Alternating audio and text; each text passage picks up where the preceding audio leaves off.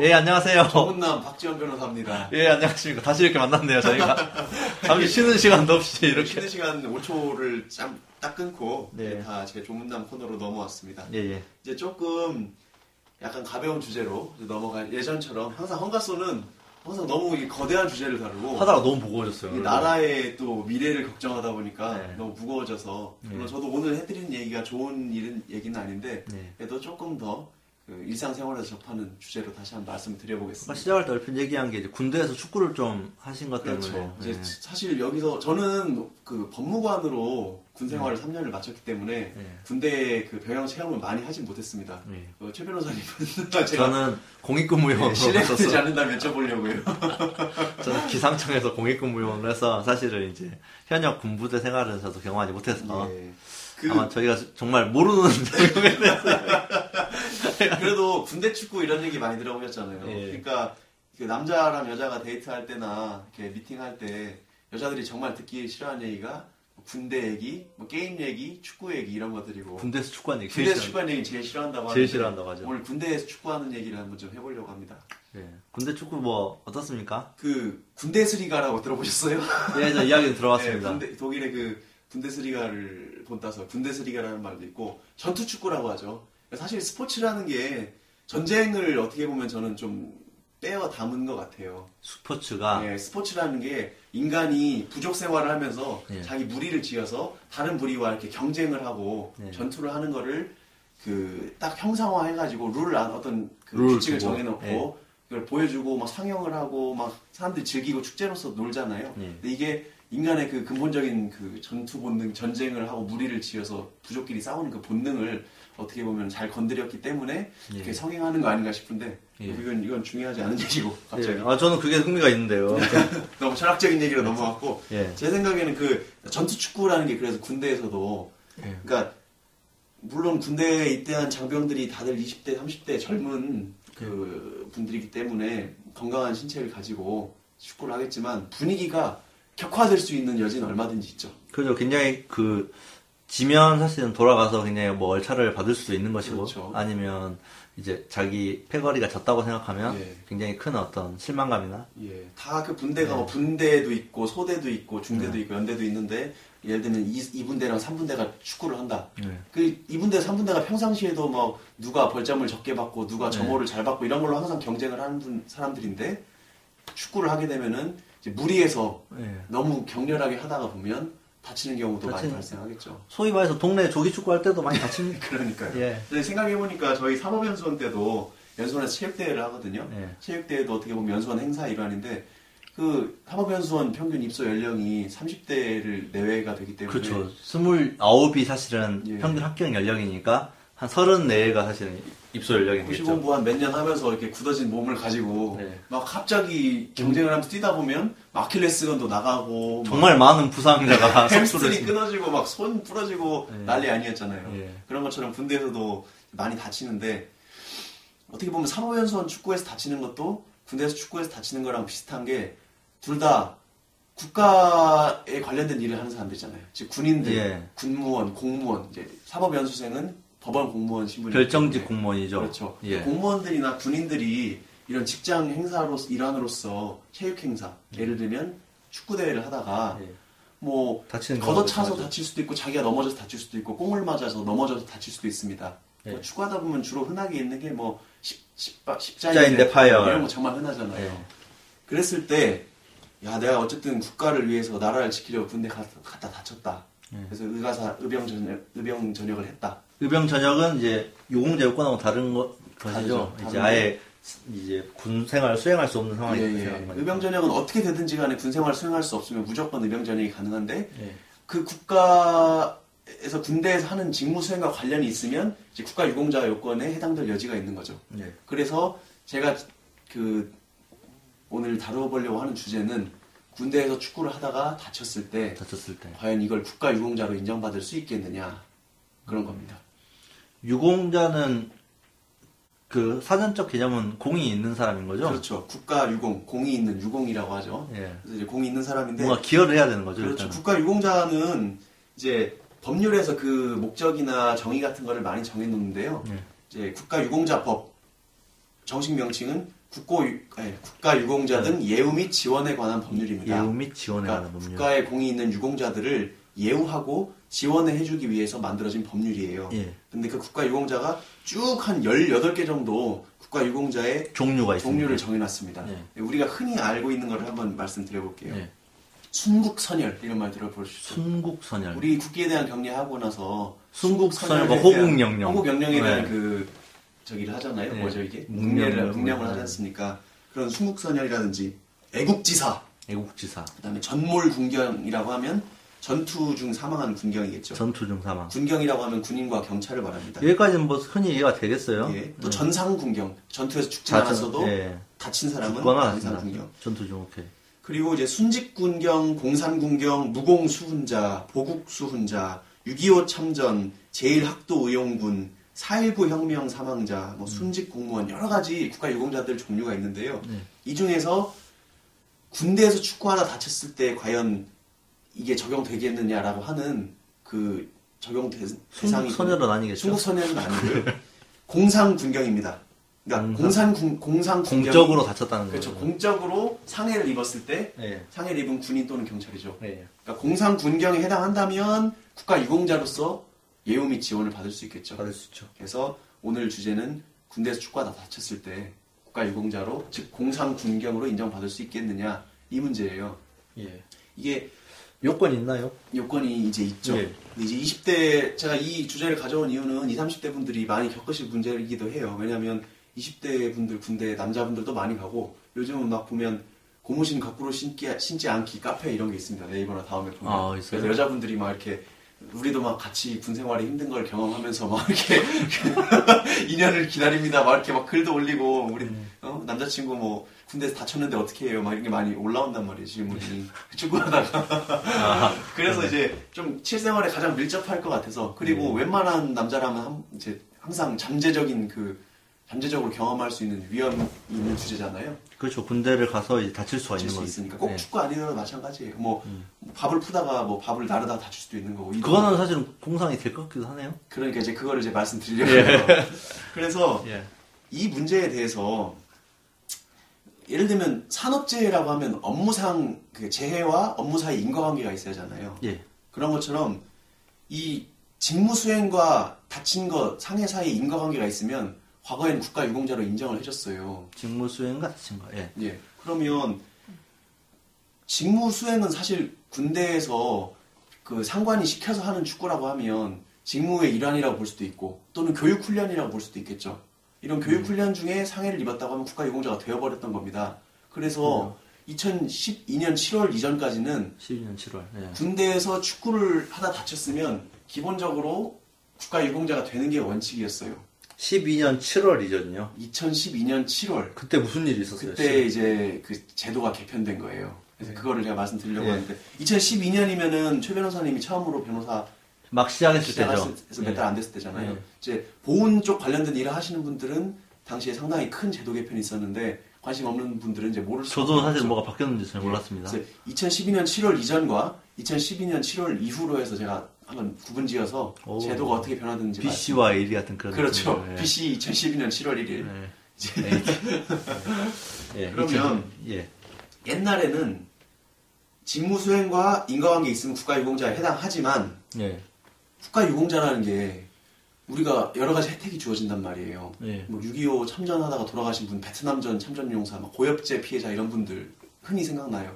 예. 그러면 막 그 어떤 국립묘지에도 안장되고 그리고 재정적 지원도 있을 재정적. 지원도 있고 그걸- 취업 지원, 교육 지원 이런 게 있는데 공무원 가산점도 있지 않습니까? 그렇죠. 이 예. 취업할 때 가산점도 있습니다. 이런 것들이 정말 어떻게 보면 군대에서 축구했다는 이유로 축구하다 다쳤다는 이유로 주어지는 게 맞느냐라는 의문은 계속 제기됐어요. 왜냐하면 우리가 순국선열과 축구하다 다친 사람을 동급으로 봐가지고 똑같은 국립묘지에 안장시켜서 참배를 하는 게 말이 되느냐라는 의문은 제기될 수 있겠죠. 그럴 수 있죠. 예, 물론 군대에서 축구 다친 분들도 당연히 지원해드리고 예우해드려야 되지만 더 상위 단계의 국가 유공자로서 정말 그 명예라든지 이런 걸 기릴 정도의 필요가 있느냐 이거는 논의가 되었거든요. 그래서 뭔가 조금 바꿔야 된다 예. 이런 논의가 있었어요. 근데 기존에는 법이 없었기 때문에 어떤 식으로 이걸 우회했냐면요. 네. 제가 아까 공산 공, 공상 공상 공경. 군경 이라고 말씀드렸잖아요. 그거에 약간 준하는 지원 지원 공상 군경이라는 제도가 있었어요. 지원. 지원 공상 군경. 예를 들면 아까 말했듯이 순직 군경 같은 경우는 지원 순직 군경. 예. 공무원이 일을 하다가 돌아가시면 순직 공무원이잖아요. 예. 근데 지원 순직 공무원이라는 제도가 있었어요. 이건 뭐냐? 이게 정말로 나라에서 예우를 하고 지원을 해줘야 되는 건 맞지만 예. 본인 과실이 있다. 본인이 피할 수도 있었는데 과실이 있어가지고 피할 못 피한 수- 것이다라고 하면은 약간 좀 예를 들면 100%줄 거 70%만 아, 보상금을 주자. 어, 혜택을 그리고 좀덜 주는 국립묘지 안장 같은 건 혜택을 주지 말자. 이런 네. 것들이 있었어요. 그래서 이 제도를 엉뚱한 데 이용을 해버린 거예요. 그러니까 축구 경기를 하다 다쳤는데 이게 공상 군경이 될 수도 있고 지원 공상 군경이 될 수도 있었어요. 예. 그래서 축구를 하다가 다치는데 자기가 과실이 있으면 지원 공상 군경이 되고 과실이 없으면 공상 군경이 되는 거예요. 조금 우리 법감정이랑 안 맞죠. 왜냐하면 축구하다가 다치는 게 과실이 있는지 없는지가 중요한 게 아니잖아요. 예. 그러니까 직무상의 행위냐 아니냐가 중요한 거죠. 그렇죠. 그래서 이게 이런 판례가 나옵니다. 예를 들면 축구 경기에 참가하는 병사가 예. 다치지 않기 위해서 어떤 주의를 해야 될 의무가 있는지, 과실이 있는지 없는지를 판단하기 위해서 이런 판례까지 나와버려요. 그럼 어떻게 주의를 해야 되나요? 대법원의 판결을 읽어드릴게요. 예. 재밌습니다. 예. 축구 경기에 참가하는 선수는 예. 경기 중 발생할 수 있는 여러 가지 상황, 즉 축구공이 강하게 날아올 경우 등에 대비해서 예. 상대팀 선수의 움직임, 예. 축구공의 방향 및 속도 등을 잘 살펴서 살펴서. 스스로 위험을 피하거나 이에 적절하게 대비해야 할 주의 의무가 있다. 뭔 말이에요? 축구 경기에 참석하는 병사는 상대팀 움직임이나 공의 속도와 방향을 살펴서 안 다치도록 할 주의 의무가 있다는 거예요. 아, 그러면 이제 군대 권투가 있다고 했을 때 상대방의 주먹을 피해야 될 의무가 있다는 거죠. 그렇죠. 맞으면 그냥 과실 있는 거 아닙니까? 그러니까. 이게 이 정말 내가 모든 주의 의무를 다 했는데도 정말 막 축구공 그 방향 속도를 다 체크하고 상대팀 태클까지 다피 했어야 되는데 못 피했다면 못 피하고 갑자기 뒤통수에서 공이 날아들어서 맞았으면 그럼 공상 군경이 되는 거고 어. 그게 아니라 피할 수 있었는데 자기가 잘못하면 과실이 있으면 지원 공상 군경이라고 해서 약간 한 급 떨어뜨려 가지고 지원을 보훈 대상자 어찌 됐건 보온 해준다는 전제를 깔고 있네요. 예. 그래서 이제 이게 너무 법감정이랑 안 맞다 이게 뭐냐 예. 우리가 자기가 축구공 축구 경기 하다 다친데 과실이 있고 없고 가지고 지금 문제를 삼는 게 아니지 않느냐 예. 국가의 그리고 과실을 따지는 것도 우습잖아요. 그렇죠. 이게. 축구 경기에서 다치는데 사실 이게 귀에 걸면 귀걸이, 코에 걸면 코걸인 거예요. 예. 그러니까 어떤 경우는 정말 이 사람 불쌍하다, 지원해줘야겠다고 판사가 마음 먹으면 공상군경 맞습니다, 국가 유공자입니다 이렇게 하고 이거는 조금 이렇게까지 많이 지원해주는 건 불합리하다고 하면 아 이거는 발로 잘 컨트롤을 했어야지, 뭐 축구공을 피했어야지, 왜 네가 그걸 맞고 넘어져서 팔이 부러졌어 이렇게 해버린다는 거죠. 그러니까 약간 좀 우리의 감정이 잘 안 맞잖아요. 그걸 뭐 증거로서 이제 입증하는 것도 굉장히 어려운 일이겠네요. 일이죠. 예. 그래서 2012년 7월 1일에 새로 생긴 제도가 바로 제도가 생긴 거예요. 예, 제도가 새로 생겼습니다. 네. 보훈 보상 대상자 제도예요. 보분 보상 대상자. 그렇죠. 예. 그러니까 예전에는 국가 유공자와 그 그거에 대한 그거에 준하는 지원 XX. 그러니까 네. 순직 국가 유공자인 지원 공상공정. 그 그죠. 오케이. 국가 유공자인 공상 군경과 지원 공상 군경 이렇게 나뉘었고 그 둘을 구분하는 기준은 과실. 과실 여부였습니다. 예. 그랬는데 2012년 7월 1일에 제가 이거 굉장히 좀 제도가 적절히 바뀌었다고 생각을 하는데 저는 스스로 제가 보훈청을 뭐 홍보하러 나온 건 아니지만 네. 어떤 기준으로 이 둘을 구분했냐 국가유공자와 보훈보상 대상자를 예. 그러니까 그 요건은 다른데 혜택은 비슷해요. 그러니까 국가유공자는 아까 어떤 혜택들이 있냐면 뭐 취업 지원, 그러니까 지원. 뭐 공무원 가산점, 네. 그다음 대부 지원, 예를 들면 대출을 네. 장기로 저리로 대출을 해준다. 대출을 학비를 대주고 학비도 대주고. 뭐 수당 생활 보조 수당이라든지 예. 가족 수당 뭐 아니면 군 면제 자녀 군 면제 이런 것들이 있는데 어, 대한민국 좋은 나라네요. 네, 보훈 어. 보훈청이 이런 일들을 하고 있습니다. 예. 근데 이제 진짜 좀 국가 유공자한테만 줬으면 좋은 것들, 뭐 국립묘지 안장 혜택 이런 네. 것들은 그 전엔 지원 공상 군경한테 안 줬던 거죠. 그걸 이제 보험 보상 대상자로. 이제 이걸 보훈 보상 대상자로 바꾼 거예요. 네. 그래서 그 기준은 뭘로 바꿨냐? 과실 여부가 아니고 예. 그 국가의 수호 안전 보장 또는 수호 안전 보장. 그러니까 그 직무에 어떤 직무에 관련됐는지를 보는 거예요. 국가의 수호 안전 보장이나 국민의 생명 재산 보호와 직접적인 관련이 있는 직무 수행 또는 교육 훈련 중에 다쳤으면 국가 유공자로서 공상 군경으로 인정. 직무 수행 또는 교육 훈련. 그렇죠. 그러니까 여기서 그 방점을 찍어야 될 거는 국민의 생명 재산 보호와 직접적인 관련이 있는지 여부입니다. 그때 직위가 내 아니, 직위. 당시 하던 직무 수행 내지 교육 훈련 내용이 내용이 그렇죠. 예를 들면 군대에 갔는데 군대에서 전투를 하다가 전투라는 건 국가의 수호 안전 보장과 밀접한 관련이 있잖아요. 직접적인 관련이죠. 직접적인 관련. 예. 국민의 생명 재산 안전 보호와 직접적 관련이 있는 직무 수행 또는 교육 훈련 중에 사망하거나 다쳤다면 그건 국가유공자. 네. 근데 그게 아니고 직접적인 관련이 없다면 보험보상 대상자로 나눴다는 거예요. 예. 그거를 한번 조문을 한번 읽어드릴게요. 조문은 이제 조문남이니까 조문을 읽읍시다. 네. 어, 국가유공자법을 먼저 읽어드릴까요? 보험보상자법을 먼저 읽어드릴까요? 음, 국가유공자법을 먼저 읽는 게 좋을 것. 같아요. 국가유공자법 제4조 제1항 제6호를 읽어드리겠습니다. 6호. 제6호는 공상군경입니다. 예. 공상군경. 그 의미를 설명하는데요. 군인이나 경찰 소방 공무원으로서 국가의 수호, 안전 보장 또는 국민의 생명 재산 보호와 직접적인 관련이 있는 직무 수행이나 교육 훈련 중 상의를 입고 전역하거나 퇴직한 사람으로서 그 상위 정도가 신체 검사에서 상위 등급으로 판정된 사람. 여기서 제가 말씀드린 방점은 국민의 생명 재산 보호와 직접 관련입니다. 직접 관련. 그렇죠. 그렇다면 보훈보상자법은 어떻게 써 있냐? 예. 보훈보상 대상자 지원에 관한 법률 2조 1항 2호에 보면 예. 아까는 공상군경이었지만 이번에 제목은 재해부상군경입니다. 제 부상 군경. 재해부상군경은 똑같아요. 군인이나 경찰, 소방 공무원으로서 국가의 수호 안전 보장 또는 국민의 생명 재산 보호와 직접적인 관련이 없는 직접적인 관련이 없는. 직무 수행이나 교육 훈련 중 상의를 입고 전역하거나 퇴직한 사람으로서 신체 검사에서 상위 등급을 얼마로 판정된 사람 이렇게 되어 있습니다. 그러니까 이제 이 예를 제가 들어드릴게요. 얘는 그 각 법의 시행령에 나옵니다. 시행령 별표에 보면 예. 국가유공자 요건, 범위, 기준 이런 것들이 나오고 예. 보험보상 대상자 요건, 기준, 범위 이런 게 나와요. 예. 그래서 어떤 것이 직접 관련이 있고 어떤 것이 직접 관련 없는지를 말씀드릴게요. 어, 자세히 나와 있나 보네요. 예, 자세히 있습니다. 예. 한번 궁금한 분들은 국가유공자법 시행령 별표 1, 또 보험보상자법 시행령 별표 1을 보시면 됩니다. 예. 일단 뭐 전투 국가 유공자를 먼저 말씀드리죠. 전투 또는 이에 준하는 직무 수행 중 사망하거나 상해를 입었다. 예. 즉 국외에 파병되어 전투했다. 파병. 예. 공비 소탕 작전, 대간첩 작전에 동원됐다. 아니면 그런 작전들을 수행하기 위한 뭐 수송 일을 했다. 탄약 물자 장비 인원 이런 것들을 보급하고 수송하는 일을 했다. 후방 지원을 했다는 거죠. 그렇죠. 예. 적국 지역에서 임무를 수행했다. 반국가 단체가 있는 지역에서 임무를 수행했다.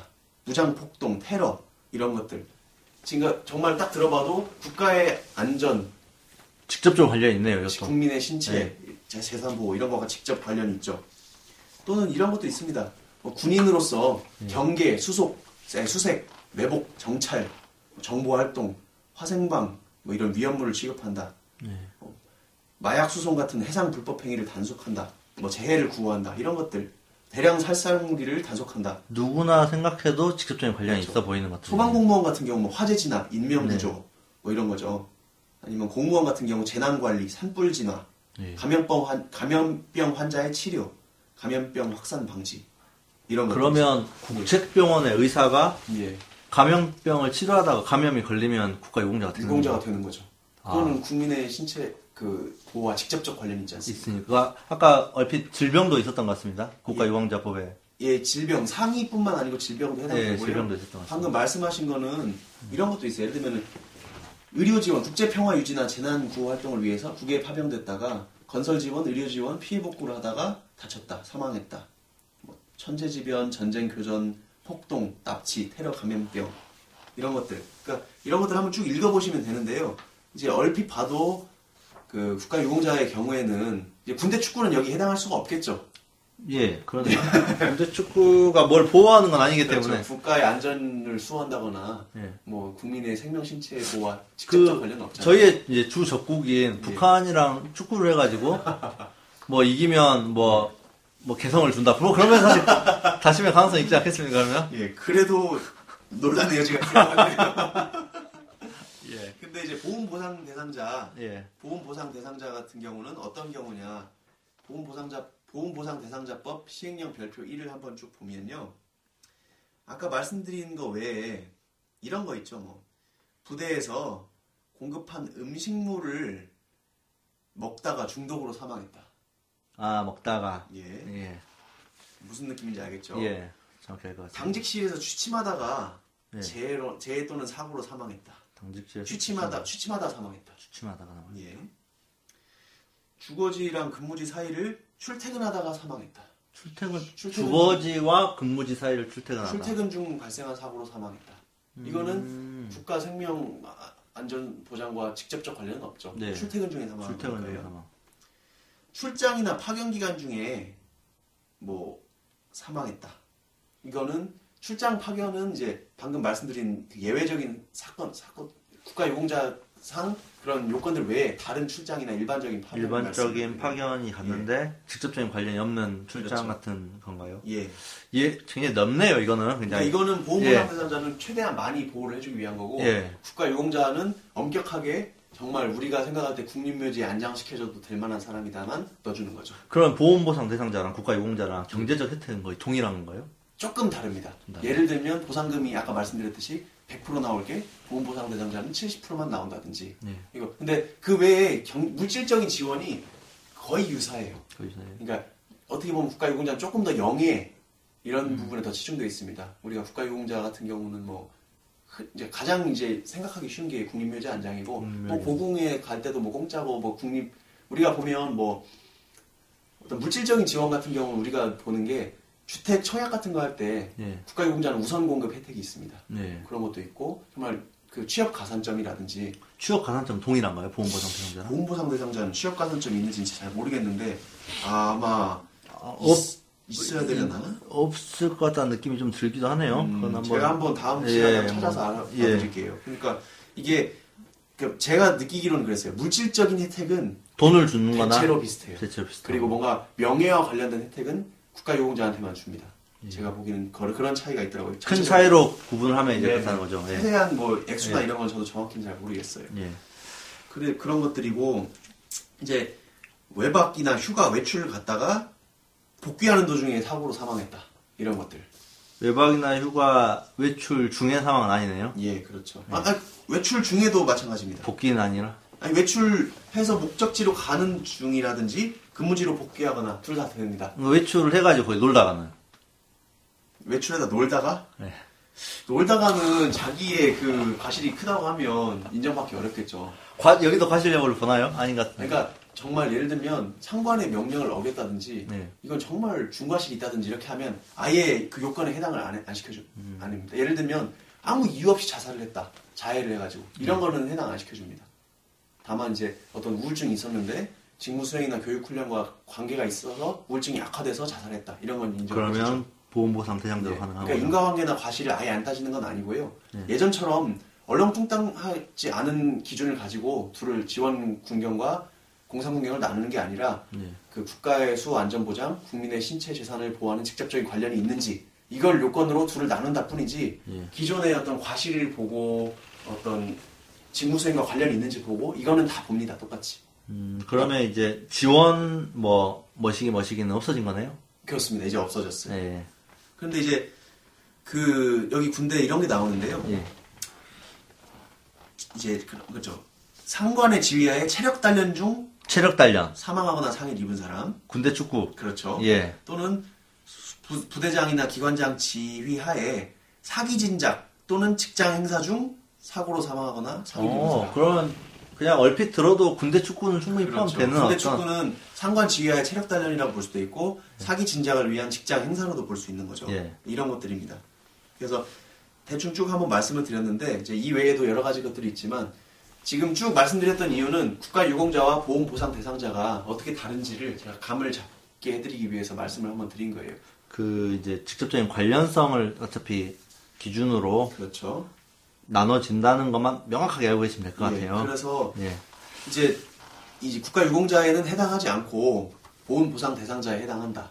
예, 군대 축구의 경우에는 예. 이 부분을 먼저 말씀드렸고 그래서 군대 축구하다가 남친이 다쳤어요. 어떻게 해야 되나요? 예. 그러면 이제 제가 말씀드렸듯이 좀 실질적으로 저는 좀 도움을 어디로 찾아가서 뭘 내라는 도움을 드리고 싶다고 이제 했잖아요. 또 이제 절차가 시작됐습니다, 이제. 보훈청에 찾아가셔서 보훈청에 찾아갑니다. 어떤 서류를 내야 되는지 이런 거를 제가 준비를 해왔는데 예. 아, 이 인쇄가 안 됐네요. 그래서 간단하게 말씀드릴게요. 말로만 설명해 주십시오. 네. 이제 보훈처에 가시면요. 이제 보훈청 홈페이지 가면 국가유공자 등록 신청서가 있습니다. 보훈, 배- 보훈 보상 대상자 등록 신청서도 있고요. 그 온라인으로 접수하는 건 아니죠. 온라인으로는 접수가 아마 안 될 것 같습니다. 민원 24라는 홈페이지에 가면 네. 민원 24라는 홈페이지 가면 온라인으로 접수 가능할 것 같아요. 보훈, 보훈 심사도. 예, 이것도 가능할 것 같은데 네. 한번 알아봐야 될 것 같습니다. 근데 일단은 그 민원 24라든지 보훈처 홈페이지 가면 서식들이 쭉 있고요. 음. 그 전자민원 그로 넣는 게 아마 민원 24 홈페이지 있었던 것 같아요. 예. 그러면은 보훈청에 전자로도 접수시킬 수 있을 것 같습니다. 예. 그래서 신청서에 보면 구비해야 될 첨부 서류들이 있어요. 자기가 언제부터 언제까지 어떤 부대에서 일을 했고 몇월 며칠 몇 시에 어떤 장소에서 무슨 행사를 하다가 무슨 일을 하다가 어떻게 다쳐서 뭐 국군 어디 병원으로 네, 네. 어디 병원으로 옮겨갔다. 뭐 보훈병원이나 국군 수도병원 이런 데 옮겨서 어떤 치료를 받았고 이런 것들을 쭉 적어냅니다. 네. 당시 증인 같은 것도 뭐 진술 같은 것도 받을 수 있으면 받고 네. 그거는 그 서식만 보면 알 수가 있어요. 예. 그래서 그걸 보훈처에 접수를 시킵니다. 등록 신청서를. 예. 그러면 보훈처에서는 사실은 제가 이걸 열심히 말씀드렸지만 보훈처에서 국가유공자 등록 신청서를 받아도 네. 내부적으로 판단해서 이게 보험 보상 대상자라고 판단을 하면 그걸로 인정을 해줍니다. 국가 유공자를 신청을 해도 보험 보상으로 인정해 줄 수 있다는 예, 거죠. 국- 그 보훈처에서 알아서 이렇게 분류를 해주거든요. 예.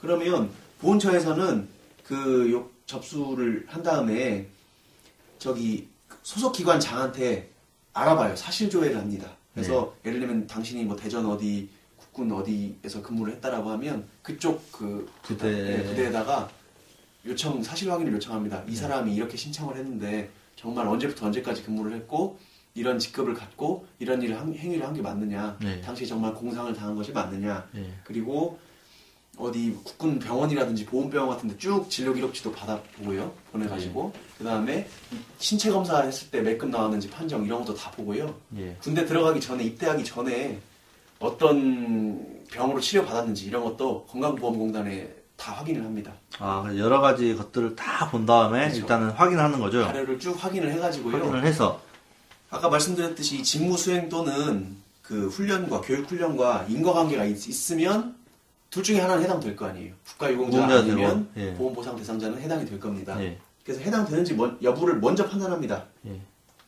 그래서 먼저 판단하는데 그 판단을 해주는 곳이 보훈심사위원회라는 곳이에요. 보훈심사위원회. 예, 공무원들은 보심이라고 줄여서 말하는데 보심이. 그 보훈심사위원회에서 그 각 기관들의 요건 사실 확인서 같은 걸 쭉 받아가지고 아 이 사람은 어 국가안전보장 그 직무 수행과 직접적 관련 있는 상태에서 다쳤다. 네. 그럼 당신은 국가유공자 요건에 해당합니다. 네. 또는 직접적 관련이 없지만 가령 군대에서 축구를 했지만 직장 행사 내지는 사기 진작을 위한 직장 행사였다. 상관의 지휘 하에 체력 단련이었다. 그렇기 때문에 보험 보상 대상자에 해당이 됩니다. 보험 보상 대상자다. 이게 요건을 통보를 해줍니다. 예.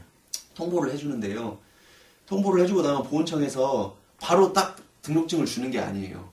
하나 과문이 더 남았습니다. 관문이 떠났어요? 예. 끝난 거 아니었어요? 예. 그러니까 돌아가신 분은 바로 끝나는데 예. 안 돌아가시고 다친 분은 신체 검사를 한 번 해서 상위 등급 판정을 받아야 돼요. 아, 등급에 따라서 이제 지원하는 금액이 달라질 수 있으니까. 그렇죠. 예. 그러니까 이게 어떻게 보면 단계가 두 단계예요. 첫 번째는 요건에 해당하는지, 예. 그 요건이라는 거는 직무 수행과 관련이 있는지예요. 그러니까 유공자인지 보험 보상 대상자인지 그렇죠. 아니면 아무것도 아닌지. 아무것도 아닌지. 그래서 2단계에서 처음부터 딱 거부를 받았다. 당신은 네. 어떤 거에도 해당하지 않습니다. 예. 그러면 여기서 바로 소송을 들어갈 수 있어요. 예를 들면 나는 국가 유공자 신청을 했어요. 예. 근데 당신은 유공자도 아니고 보험 보상 대, 상자도 아닙니다. 그렇게 하면 신체 검사 받을 필요도 없이 바로 거부 처분을 받았잖아요. 네. 그럼 그거에 대해서는 바로 거부 처분을 취소해달라 소송을 할 수가 있고요. 보훈처를 상대로 시- 소송하겠네요. 그렇죠. 예. 그리고 예를 들면 나는 국가 유공자라고 생각해서 신청을 했어요. 예. 근데 너는 직접적인 관련은 없으니까 유공자는 아니고 보험 보상 대상자다라고 했어요. 그럼 또 소송 걸 수. 그거 가지고 소송 걸 수도 있어요. 날 유공자로 인정해줘라. 예. 그렇게 할 수도 있어요. 그런데 넌 요건에 해당한다고 해서 신체 검사를 했는데 상위 등급이 있거든요. 1급부터 아마 6급, 7급까지 있을 거예요. 예. 근데 너는 등급 외가 나왔다. 8급, 이게 7급 미만이다. 그러니까 안 다, 다친 게 아니다 이게. 다치긴 다쳤는데 그게 등급이 우리가 보훈 보상 대상자로 그게 볼 수 있는 등급이 아니다. 보상해줄 수 있는 등급이 아니다. 그럼 그걸 등급 외 결정이라고 하거든요. 예. 그러면 요건은 다 인정받았음에도 불구하고 신체 검사 결과가 마음에 그 안 안 들게 든다. 나왔기 때문에 넌 보상 못 해준다 이렇게 나오는 거예요. 그러면 그 등급의 결정을 가지고 소송을 할 수도 있습니다. 등급의 결정은 또 같은 기관인가요?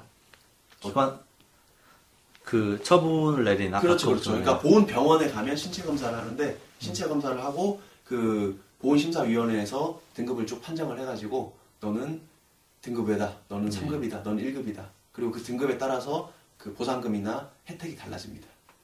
그래서 어떻게 보면 두 단계라고 생각하시면 돼요. 일단은 직무 관련성이 있어서 요건에 해당하는지, 예. 그 다음에 두 번째는 신체 검사 결과 상위 등급에 해당하는지. 예. 그 두 단계에 걸쳐서 그 판정을 받으시면 됩니다. 예, 제가 드리고 싶은 말씀은 거의 드렸는데요. 예. 너무 짧은가요? 아니에요. 시간이 충분히 됐습니다. 시간은 충분히 40분 이상 네. 됐고, 아, 그래서 이제 이렇게 돼버리면 사실은 바로 그 다음부터 이제 인정이 되는 순간부터는 뭔가 이렇게 혜택을 받을 수 있다는 예, 거죠. 바로. 이게 신청 시점 기준이기 때문에 그 다치고 빨리 신청하시는 게 좋아요. 그러니까 어떻게 어떤 분들 보면 제가 상담하다 보면 80년대 다치셨는데 네. 최근에서야 신청하는 분들도 있어요. 그게 뭐 기간이 있나요? 아니 없습니다. 근데 대신 80년대부터 인정받을 때 사이 동안은 혜택은 소급해서는 못 받습니다. 혹시라도 된다고 하더라도 예, 인정받으면 등록된 이후로만 혜택이 있어요. 등록 이후에 네, 그런 문제가 있죠. 그래서 좀 다치신 분들은 빨리 신청하시는 게 좋고, 뭐, 더 악화되면 나중에 재심사를 해서 등급이 올라가기도 하고 하니까 예. 쭉 보훈청이랑 관계 유지하시면서 민원실에서 안내 받으시면서 업데이트를 하셔야 될 겁니다. 일단 제가 드리고 싶은 말씀은 군대 축구하다 다치면 국가 유공자는 법적으로 아니지만 예. 그래도 유공자에 준하는 보훈 보상 대상자로서는 인정받을 가능성이 높습니다. 그러니까 보훈청에다가 가서 신청하세요. 이게 예. 주제입니다. 아, 육아, 유공자가 안 된다고 하니까 뭐 전혀 못 받고 끝나는 게 아니냐라는 걱정을 했었는데, 네. 그래도 이런 제도가 있어서 아무래도 그래도 국가를 위해서 좀 헌신하고 그런 이제 젊은이들이 다쳤을 때 보호를 받을 수 있는 아주 좋은 제도가 또 마련된 것 같아서 참 괜찮네요. 그러니까 제가 군대 축구 얘기를 먼저 든 게 이게 실제로 많이 일어나요. 정말 많이 발생하는 사건이. 네. 제가 유공자 사건 해보다 보면 축구로 다친 게 제일 많습니다. 그러니까 뭐, 뭐 사격 그 너무 소음이 심해서 이명이나 난청이 뭐. 소음성 난청이 이런 것도. 많고요. 그다음에 뭐 진짜 뭐 음식물이 잘못돼서 다쳤다. 뭐 행군 중에 뭐 다쳐서 뭐 부러졌다 이런 것도 많은데 이 의외로 예를 들면 마- 방금 말씀드린 소음성 난청 이명 이런 게 1년에 수십 건 있다고 하면 예. 군대 축구에서 다친 사람들이 수백 건 있습니다, 1년에. 그러니까 오. 다친 정도가 아니고 다쳐서 끝난 게 다쳐서 의병 전역을 할 정도로 다친 사람들이만 수백 건이 돼요. 군대 축구로만 네. 정말 전투 축구가 없네. 그러니까 이게 좀 제가 이 예를 든 게 물론 뭐 다른 보험 보상 대상자 요건을 제가 설명하기 위해서도 축구 예를 들었지만 실제로도 많이 발생하기 때문에 들었어요. 그럼 축구를 굉장히 조심해야 되지 않을까요? 근데 축구를 안 하면 또 뭐 해서 다치지 않을까요? 군대라는 곳이 가만히 편하게 쉬도록 내버려 두진 않잖아요. 하다못해 뭐 피파 온라인 어떠세요? 군대 가서 피파 온라인 할 수 있게 해주면 정말 좋겠죠. 그래서 이제 예. 그런 이제 2012년 7월 1일자로 새로운 제도가 바뀌었다고 하는데 네. 당사자가 받을 수 있는 실질적인 혜택은 뭐 대동소이 하겠습니다. 일단은 그렇습니다. 그러니까 예전에는 과실이 있는지, 네가 다친 데 과실이 있는지 여부로 그 공상군경인지 아니면 지원 공상군경인지를 따졌다면 이제는 아까 말씀드린 국가안전보장, 국민 신체재산 보호와 그 직접적 관련 이 있는지 여부로 유공자인지 보훈보상 대상자인지를 따진다. 네. 그거는 이제 기본적으로 알고만 계시고요. 예. 예, 그 다음에는 이제 정말 과실이 있는지 이런 건 따로 따져보는 거죠. 그리고 또 어디를 찾아가야 될지는 이제 보훈처를 찾아가면 그렇죠. 그런 서식이나 그런 것들도 충분히 있기 예, 때문에 다 지역마다 보훈지청이 있습니다. 예. 보훈지청은 아마 동네에서 찾아보시면 인터넷에 다 나오니까요. 예. 그 보훈지청 찾아가서 안내 받으시면 되고 요즘은 보훈청 홈페이지나 그 민원24 이런 사이트 들어가면 정말 전자적으로도 민원 서류를 접수할 수 있게 돼 있으니까 뭐 할- 하시려고만 하면 되게 충분히 할 수 있어요. 왜냐면 그 보훈청 홈페이지 들어가면요 예. 자료에 서식만 있는 게 아니고 예시 같은 것도 다 올려놓습니다. 그래서 어, 어떤 어떤 예로 예, 작성된 예시나 이런 거 다 올려놓고 어떤 군대 축구라는 게 하도 많기 때문에 예시도 주로 축구로 돼 있는 경우가 많아요. 몇월 며칠 몇 시에 어디 연병장에서 누구랑 축구를 하다가 무슨 진단을 받아가지고 어디를 다쳐가지고 예. 언제 의병전역을 했다 이런 게 예시로 다 써있기 때문에 그걸 참고해서 작성하시면 됩니다. 이제 그렇게 해서 이제 해결이 되시면 좋고 그렇게 했을 때 좀 보훈심 보훈청에서 이거는 해줘야 될 것 같은데 안 해줄 때도 있어요. 예. 그래서 이제 보훈청 공무원들은 어떻게 생각할지 모르겠지만 예. 뭐 공무원들은 통계라든지 이런 것도 좀 신경을 쓰고요. 예. 이제 윗선의 지시라 이런 걸 신경을 쓰기 때문에 뭐 법원도 마찬가지예요. 모든 예를- 걸 받아들일 수 없죠. 그렇죠. 이게 받아주다 보면 사안마다 다 딱한데 해드리고 싶어도 예를 들면은 전주 보훈지청이 네. 다른 청에 비해서 통계적으로 너무 많이- 많이, 인정해준다라고 해버리면 그 기관장도 시- 기관 심사나 이런 거에서 불이익을 받을 수도 있다고 생각하기 때문에 어느 정도 비율은 일단 깎아내야 되니까. 비율을 맞추다 보면 좀 선의 피해자들이 생깁니다. 네. 아니면 어떤 정권의 뭐, 뭐 어떤 스타일일 수도 있고 아니면은 국가 재정의 문제일 수도 있고 해서 이거는 예년 같으면 돼- 인정됐어야 될 상황인데 안 됐다. 그러면 예. 뭔가 이유가 있어요. 뭐 그 청이 그 기관이 조금 통계적으로 너무 인용되는 비율이 높다 보니까 좀 많이 잘라라 이렇게 지시가 왔을 수도 있고요. 그럴 수 있고 아니면 그렇게 제- 예. 되버리면 소송을 걸 그런. 경우는 이제 이의신청이라든지 재심사 요청이라든지 소송, 행정심판, 행정소송 이런 것들이 그 권리구제 절차가 있고 뭐 행정사, 뭐 변호사 이런 사람들은 주로 그런 행정심판, 행정소송 이런 것들을 도와드리죠. 예. 그래서 인정받는 경우가 아주 많지는 않지만 그래도 구제되는 경우 상당히 있습니다. 판사님들 중에서는 아유 군대 갔다 다치면 고생했는데 무조건 해줘야지 약간 이런 생각을 가지고 있는 것처럼 보이는 분들도 있고 아, 그렇게 또 생각을 해 주신다고 하면 기본적인 법의 요건이 있기 때문에 예. 아마 별표 규정도 분명하고 예. 그래서 혹시 안 돼, 서로 이제 보훈처에서 안 된다고 하더라도 예. 소송을 통해서 이제 인정을 받으면 그만한 혜택을 충분히 볼 수, 이건 어떤 당장 어떤 10만 원, 20만 원을 주라는 게 아니라 예. 지위를 인정해달라는 거니까 예. 이제 소송 자체도 기본적으로 행정소송으로 진행이 될 것이고 그렇죠. 전주에서는 또 행정부가 따로 있나요? 예, 전주지방법원 행정부가 있죠. 광주에도 당연히 있는 걸로 알고 있습니다. 있네요. 예. 그렇게 해가지고 법원에 이제 전주에 생기면 항상 박지영 변호사님한테 이제 의뢰를 하시네요. 광주는 저한테 의뢰를 하시네요. 근데 이게 어떤 옛날 지난 그 자료 같은 걸 찾아봐야 돼요. 그 예. 병적 기록 같은 것이 있어요. 그 간호일지 그런 그런 것들을 아니면은 옛날에 같이 근무했던 그 동기들 사람들. 전우들한테 진술서를 증인을 받고 예. 이런 작업들이 필요합니다. 증거 수집이 제일 중요하겠네요. 정말로 네가 그 일을 하다가 다쳤느냐? 네가 네. 정말 어떤 식량을 수송하는 일을 하다가 차에서 떨어진 거냐? 아니면 뭐 외박 나갔다가 네가 혼자 차에서 굴렀는데 나중에 아프다고 거짓말한 거 아니냐? 이런 것들이 주로 쟁점이 되거든요. 그러면은 증거의 판단의 문제가 크죠. 사실 시간이 10년, 20년 지난 다음에는 네. 그런 증거들을 찾아내기가 훨씬 더 어렵겠습니다. 요즘은 그나마 좀 뭐 전자화가 많이 됐고 전산화가 많이 됐는데 예. 가끔 보면 70년대 사건도 있어요. 70년대 사건을 우리가 병적 기록을 찾아보기도 힘들고 다 수기로 써 있어서 뭐라고 써 있는지 잘 보이지도 않고 한자도 굉장히 이상한 한자가 돼 있어요. 예, 당시에 뭐 근무했던 상관 장교는 지금 어디서 뭐 하고 계신지 못, 못 찾고 예. 그런 경우 이제 포기해야 되는 경우도 많이 있죠. 음, 근데 이제 요즘은 젊은 사람들이 이제 이런 제도를 잘 알아가지고 곧바로 인터넷을 검색해서 보고 아 이게 국가유공자 등록 신청이 가능하구나 이렇게 알아서 막 그 많이 알아보는 것 같아서 보기 좋습니다. 예. 가끔 상담 오는 거 보면 진짜 전역한 지 10년, 20년 뒤에서야 갑자기 이게 된다는데 어떻게 예, 될- 된다고 하는데 해달라고 하는 분들 많아요. 근데 그런 경우는 증거가 마땅치 않은 경우가 많죠. 그러면 이제 약간 아쉬운 얘기를 할 수밖에 드릴 수밖에 없는 상황이 발생하겠네요. 예, 아 이게 진짜 그 군에서 그런 사고를 당하셨거나 질병이 발생하신 건 제가 알겠는데 억울하시겠지만 증거라는 소송은 증거가 필요합니다. 근데 증거상으로는 이게 남아있지 않습니다. 예를 들면 그때 정말 다쳤는데 그 너무 분위기가 험악해서 병원에서 치료 안 받은 경우도 많이 있습니다. 그럴 수 야, 있죠. 너만 혼자 네. 빠져가지고 너만 뭐 병원 가서 누워 있어? 이런 분위기 때문에 그냥 고지고대로 우직하게 그냥 계속 훈련만 하고 정상적으로 이따가 이 후유증으로 평생을 시달리게 되시는 후유증으로 나중에 다쳤을 때 그 병적 기록 그 검색해 보면 조회해 보면 안 나오는 거예요. 전혀 다쳤다는 내용이 안 나오고 네가 그렇게 심하게 다쳤다는데 왜 당시에 병원 안 갔냐 이렇게 나와 버리면 이제 별로 할 말이 없어지는 거죠. 병원은 사회에 나와서 갔으면 언제 다친지 분명하지 저 않으니까 네가 사회 나가서 다친 거 아니냐 이럴 수도 있고 참, 그런 것들이 그런 안타까운 점들이 좀 있네요 예. 확실히 예. 또 군내의 특수성이 있어서 군에서는 나 뭐 아파도 아프다고 쉽사리 말하기 좀 어려운 또 상황도 있고 여러 가지 좀 복잡한 문제들이 있습니다. 예, 이런 절차를 이용해서 예. 좀 그나마 좀 증거들이 여전히 있으신 분들이 조금이라도 혜택을 받고 예. 도움을 받을 수 있는 이제 한 명이라도 모르고 있다가 저희 이제 팟캐스트를 듣고 이제 방송하게 되면 예. 뭐 저희로서는 큰 보람이 아닐까요? 예, 이거 예. 알, 이 제도를 알고 계시다는 거- 알고 네. 도와드린다는 것만으로도 좀 보람이 있는 것 같아요. 네, 알겠습니다.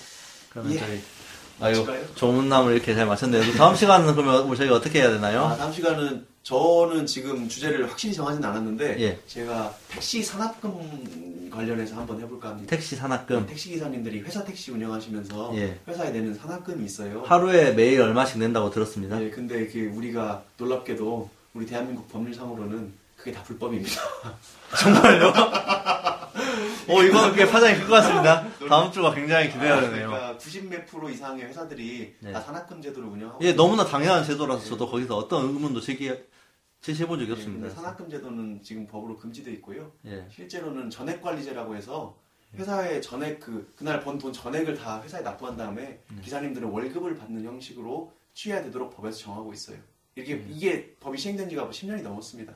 근데 아직까지도 전액 관리제는 실시가 안 되고 있고 예. 산학금 제도가 음성적으로 이미 만연한 상태라서 한번 이 얘기를 해드리고 싶어서 다음 주는 산학금 택시 산학금 문제를 해보겠습니다. 오히려 훨씬 그게 기대. 저희 내일은 사회적 파장이 크네요. 저는 유신헌법을 얘기하고 지금 박재민 변호사님은 지금 택시 산학금제도를 얘기한다는 것은 지금 예 다음 주는 저희가 또 목에 한번 이렇게 이렇게 좀 기름칠을 좀 하고 좀 해야 될 것 같습니다. 아, 다음 그, 그때까지 해서 좀 1회라도 업로드를 해가지고 네. 한번 청취자들로부터 한번 피드백이나 반응을 의견을 받아본 다음에 예. 사회 때는 한번 그걸 적용을 해보죠 뭐. 예 알겠습니다. 예. 예, 그러면 이상으로 저희 3회째 방송을 마치고 다음 이제 방송 때까지 또 안녕히 계시기 바라겠습니다. 이상 마치겠습니다. 감사합니다. 새해 복 많이 받으세요. 네, 새해 복 많이 받으십시오. Thank you.